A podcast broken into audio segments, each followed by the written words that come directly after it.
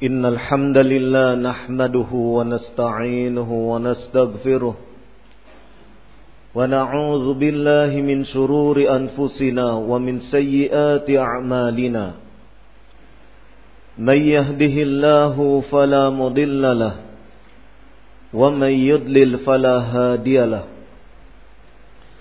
أشهد أن لا إله إلا الله وحده لا شريك له وأشهد أن محمدا عبده ورسوله يا أيها الذين آمنوا اتقوا الله حق تقاته ولا تموتن إلا وأنتم مسلمون يا أيها الناس اتقوا ربكم الذي خلقكم من نفس واحدة وخلق منها زوجها وبث منهما رجالا كثيرا ونساء واتقوا الله الذي تساءلون به والأرحام إن الله كان عليكم رقيبا يا أيها الذين آمنوا اتقوا الله وقولوا قولا سديدا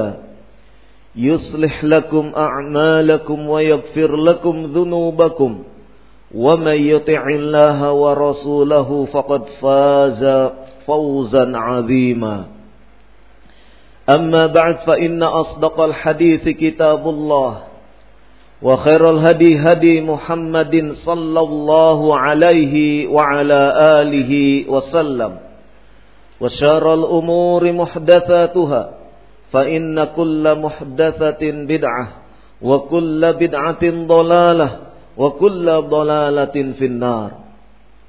Hadirin kaum muslimin yang semoga senantiasa curahan rahmat dan kasih sayangnya tercurah kepada kita semua. Pada kesempatan siang hari ini, marilah kita senantiasa memanjatkan syukur kepada Allah subhanahu wa ta'ala. Allah subhanahu wa ta'ala adalah zat yang telah memberikan beragam kenikmatan kepada kita. Allah subhanahu wa ta'ala adalah zat yang senantiasa memberikan kenikmatan itu tanpa kita minta. Dan kita tak akan sanggup untuk menghitung satu demi satu dari nikmat-nikmat Allah subhanahu wa ta'ala tersebut. Karenanya tidak lain bagi kita kecuali menyikapi segenap syukur, meng, meng, menyikapi dengan segenap syukur kita kepada Allah subhanahu wa ta'ala atas segenap nikmat yang dilimpahkan kepada kita. Karena itulah pentingnya sikap syukur ini agar Allah subhanahu wa ta'ala senantiasa menambahkan nikmat-nikmat kepada kita semua. Sebagaimana Allah subhanahu wa ta'ala telah maktubkan di dalam Al-Quranul Karim. Wa idh ta'adzana rabbukum la'in syakartum la'azidannakum wa la'in kafartum inna azabi lasyadid. Dan ingatlah ketika Rabb kalian memaklumkan, jika kalian bersyukur, bersyukur kepada Allah subhanahu wa ta'ala, mengakui bahwasannya nikmat itu adalah dari Allah subhanahu wa ta'ala, maka kata Allah subhanahu wa ta'ala, la'azidannakum, niscaya pasti, sungguh aku akan tambahkan nikmat itu kepada kalian. Namun sebaliknya, manakala seorang hamba mengingkari, kufur terhadap nikmat yang Allah limpahkan kepadanya, maka sesungguhnya azab Allah sangatlah keras. Inna azabi lasyadid. Sesungguhnya siksaku amatlah keras. Di antara nikmat yang Allah karuniakan kepada hamba-hambanya dan hamba-hamba yang dipilihnya, yaitu nikmat berislam, beriman, berislam. Karenanya sungguh beruntung bagi seorang hamba yang telah mendapatkan hidayatut taufik dari Allah subhanahu wa ta'ala untuk kemudian memeluk Islam, untuk kemudian mempelajari Islam, untuk kemudian berusaha semaksimal mungkin mengamalkan Islam. Fattaqullah mastata'tum. Bertakwalah kalian kepada Allah dengan semampu kalian. Inilah hakikat daripada syukur kita, bahwasannya kita telah diberi sesuatu yang sangat amat berharga. Tidak ada nilainya harta kekayaan dibandingkan nikmat Islam, nikmat kita untuk mengimani terhadap Rasul terakhir kita, Muhammad sallallahu alaihi wa ala alihi wasallam. Karenanya kita sebagai hamba Allah Subhanahu wa taala harus berupaya untuk menjaga nikmat yang satu ini. Harus berupaya untuk senantiasa bisa menghidupkan nikmat yang satu ini, yaitu nikmat berislam. Betapa nikmat ini akan senantiasa terus diupayakan oleh syaitan dan bala tentaranya untuk nikmat ini hancur di tengah kaum muslimin itu sendiri.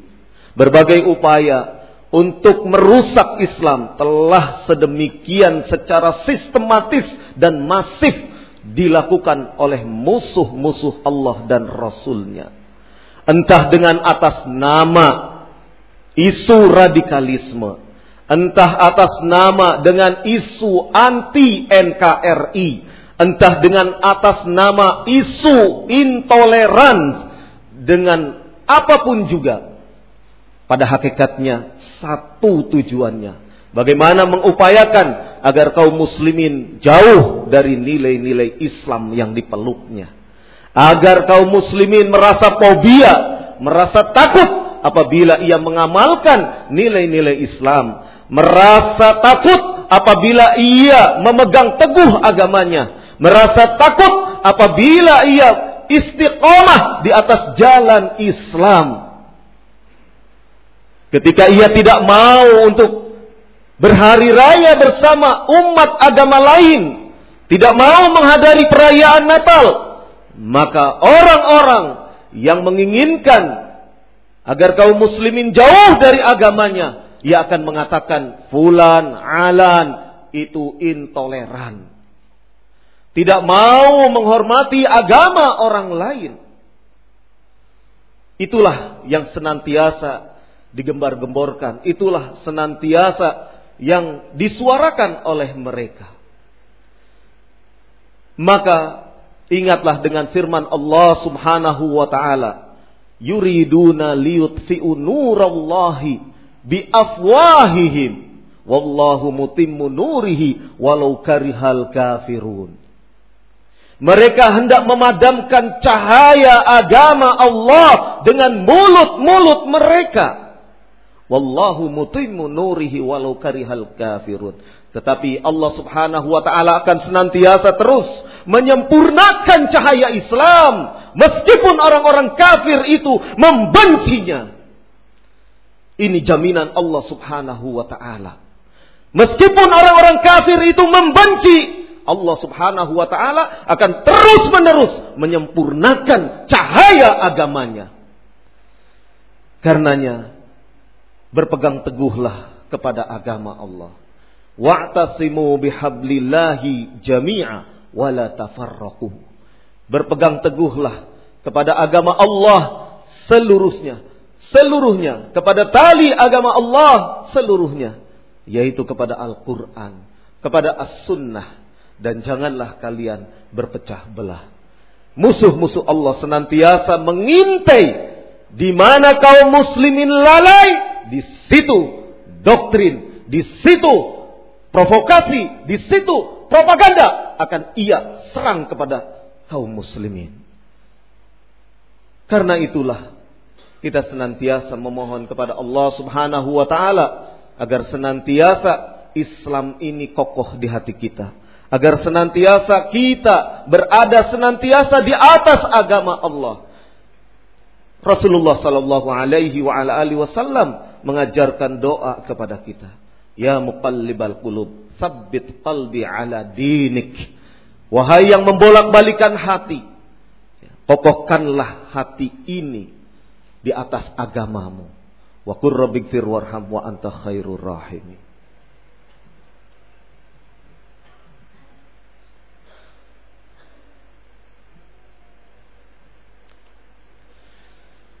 Alhamdulillah hamdan katsiran tayyiban mubarakan fih kama yuhibbu rabbuna wa yardah.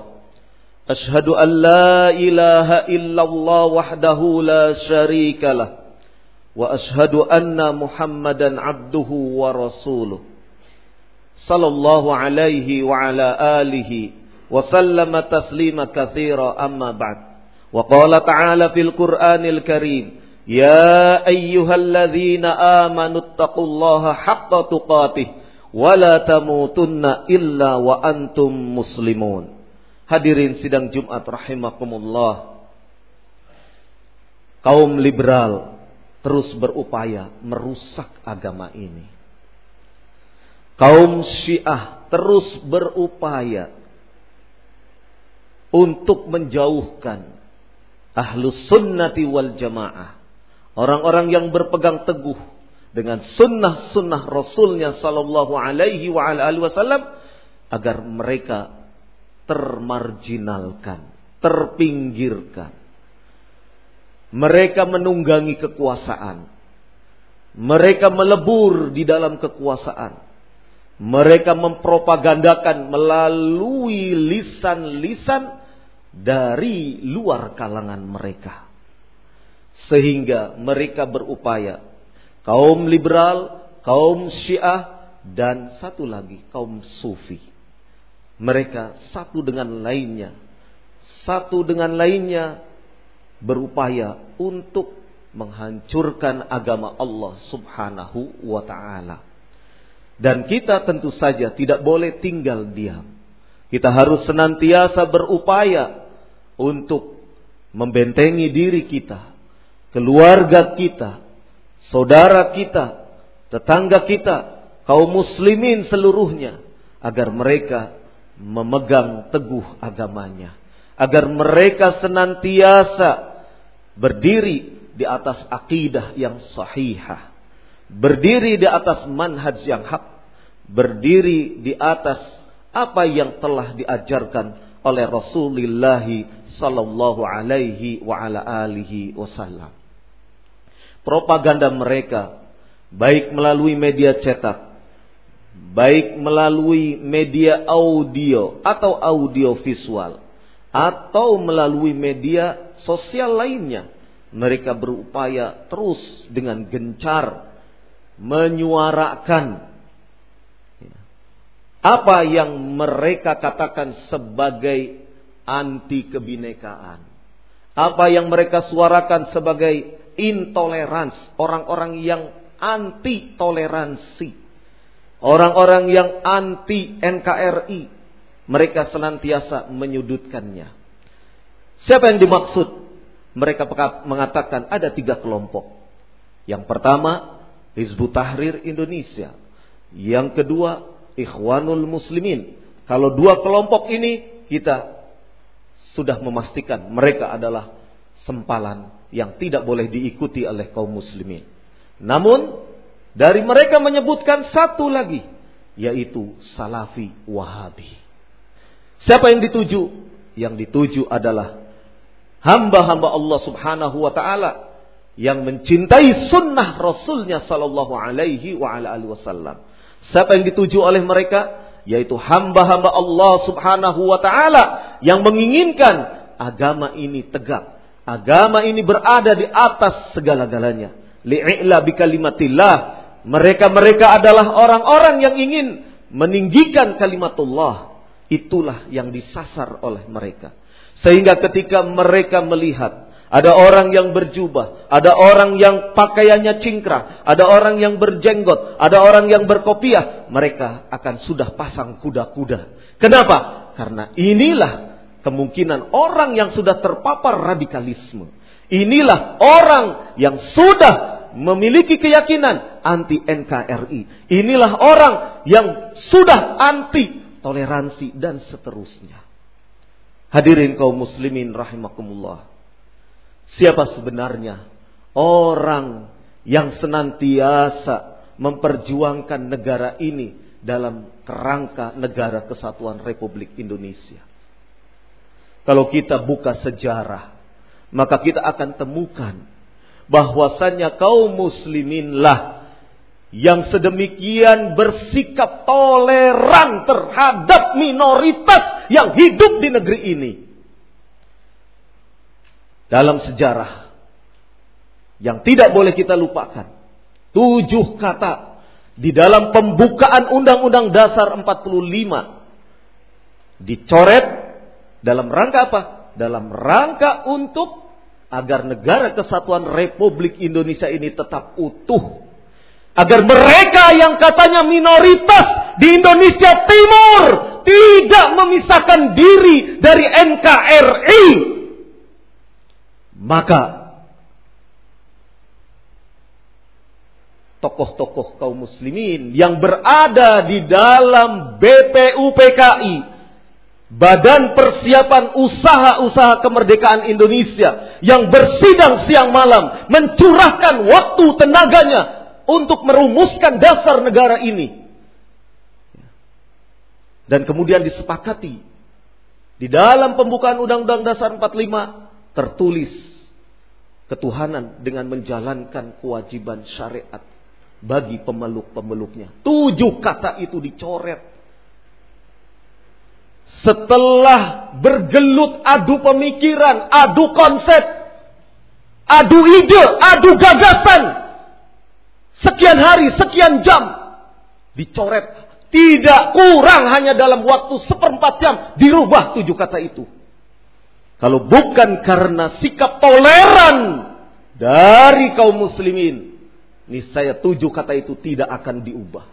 Tapi karena begitu tolerannya kaum muslimin terhadap kelompok minoritas, maka tujuh kata itu direlakan untuk dicoret. Apa sih konsekuensi dari tujuh kata? Konsekuensi dari tujuh kata itu akan berlaku hukum syariat Islam di Indonesia kalau tujuh kata itu tidak dicoret. Negara ini berdasarkan syariat Islamiyah. Itu konsekuensinya. Nah, di sanalah letak bahwasannya kaum muslimin begitu toleran dalam upaya untuk menjaga persatuan, kesatuan. Ya. Maka tujuh kata itu dicoret.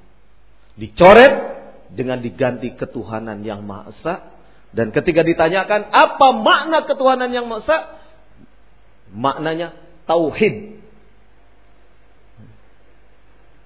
Itu dikemukakan oleh Kasman Singodimejo, itu dikemukakan oleh Muhammad Hatta, itu dikemukakan oleh Ki Bagus Hadikusumo. Ya. Makna daripada ketuhanan yang Maha Esa adalah tauhid.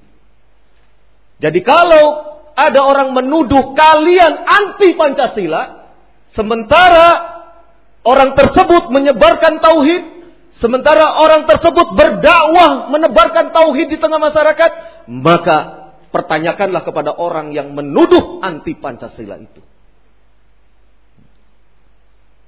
Kaum muslimin lebih Pancasila daripada orang yang mengaku saya Pancasila.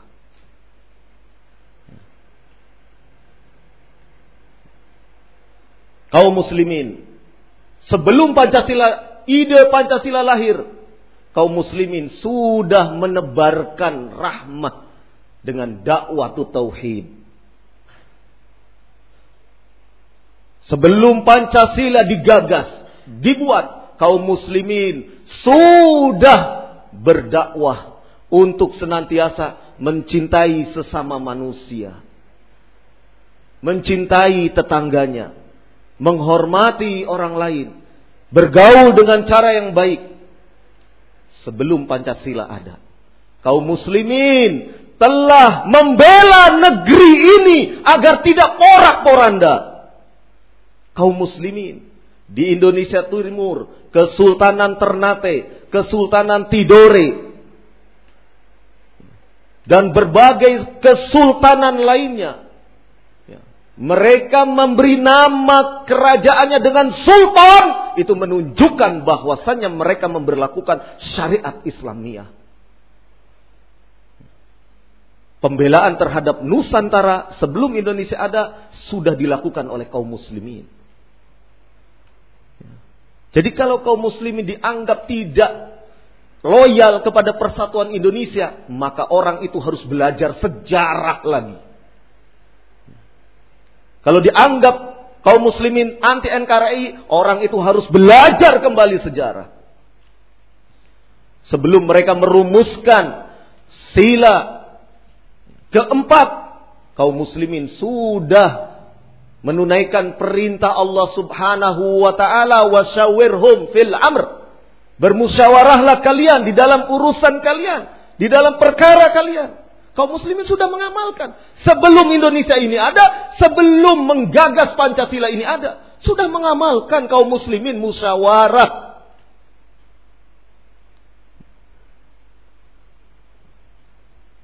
Sebelum Pancasila ini ada, kaum muslimin sudah bersikap tidak boleh menzalimi orang lain. Kaum muslimin harus bersikap adil.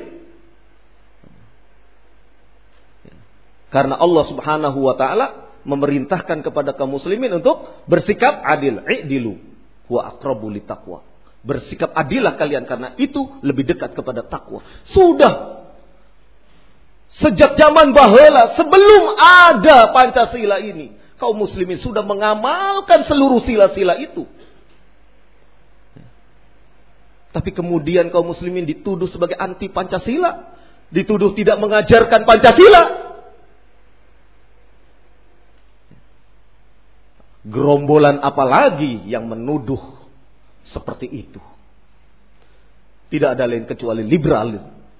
Orang-orang liberal, orang-orang Syiah, orang-orang Sufi, yang mereka sekarang sedang berupaya untuk menyingkirkan orang-orang yang memiliki komitmen terhadap negara ini. Memiliki komitmen untuk senantiasa menghadirkan Islam sebagai rahmatan lil alamin. Maka berpegang teguhlah kepada agama Allah Subhanahu wa taala. Sebagaimana tadi saya nukilkan ayatnya, wa'tasimu bihablillahi jami'a wa la tafarraqu. Dan hendaklah kalian berpegang teguh kepada tali agama Allah dan janganlah berpecah belah. Inilah wasiat dari apa yang telah dimaktubkan oleh Allah Subhanahu wa taala. Dan senantiasalah untuk berupaya menjunjung tinggi agama Allah Subhanahu wa ta'ala. Mereka yang katanya saya Pancasila, ternyata mereka menghina Rasulullah sallallahu alaihi wasallam. Mereka yang katanya selalu toleran, ternyata mereka menghina Rasulullah sallallahu alaihi wasallam. Manusia yang sedemikian agung, Khalilullah, dikatakannya orang-orang yang mencuri jambu, rembas, tidak terdidik. Na'udzubillah. Ini adalah penghinaan, penghinaan kepada Rasulullah sallallahu alaihi wasallam. Yang katanya mereka saya Pancasila, yang katanya mereka sangat toleran sekali, yang katanya barisannya suka jaga gereja kalau Natalan. Hadirin kaum muslimin rahimakumullah. Mudah-mudahan kita senantiasa dijaga oleh Allah Subhanahu wa taala. Mudah-mudahan kita senantiasa dibimbing oleh Allah Subhanahu wa taala untuk senantiasa istiqomah di atas agama ini. Bedakan sikap istiqomah di atas agama Allah dengan sikap radikal. Ya. Karena sekarang orang begitu. Ya. Sedikit pakaiannya di atas mata kaki. Ya. Berjenggot, dia ingin istiqomah, tapi dikatakan dia sudah terpapar radikalisme. Na'udzubillah. Tuduhan-tuduhan yang tidak semestinya dilontarkan oleh orang-orang yang berakal.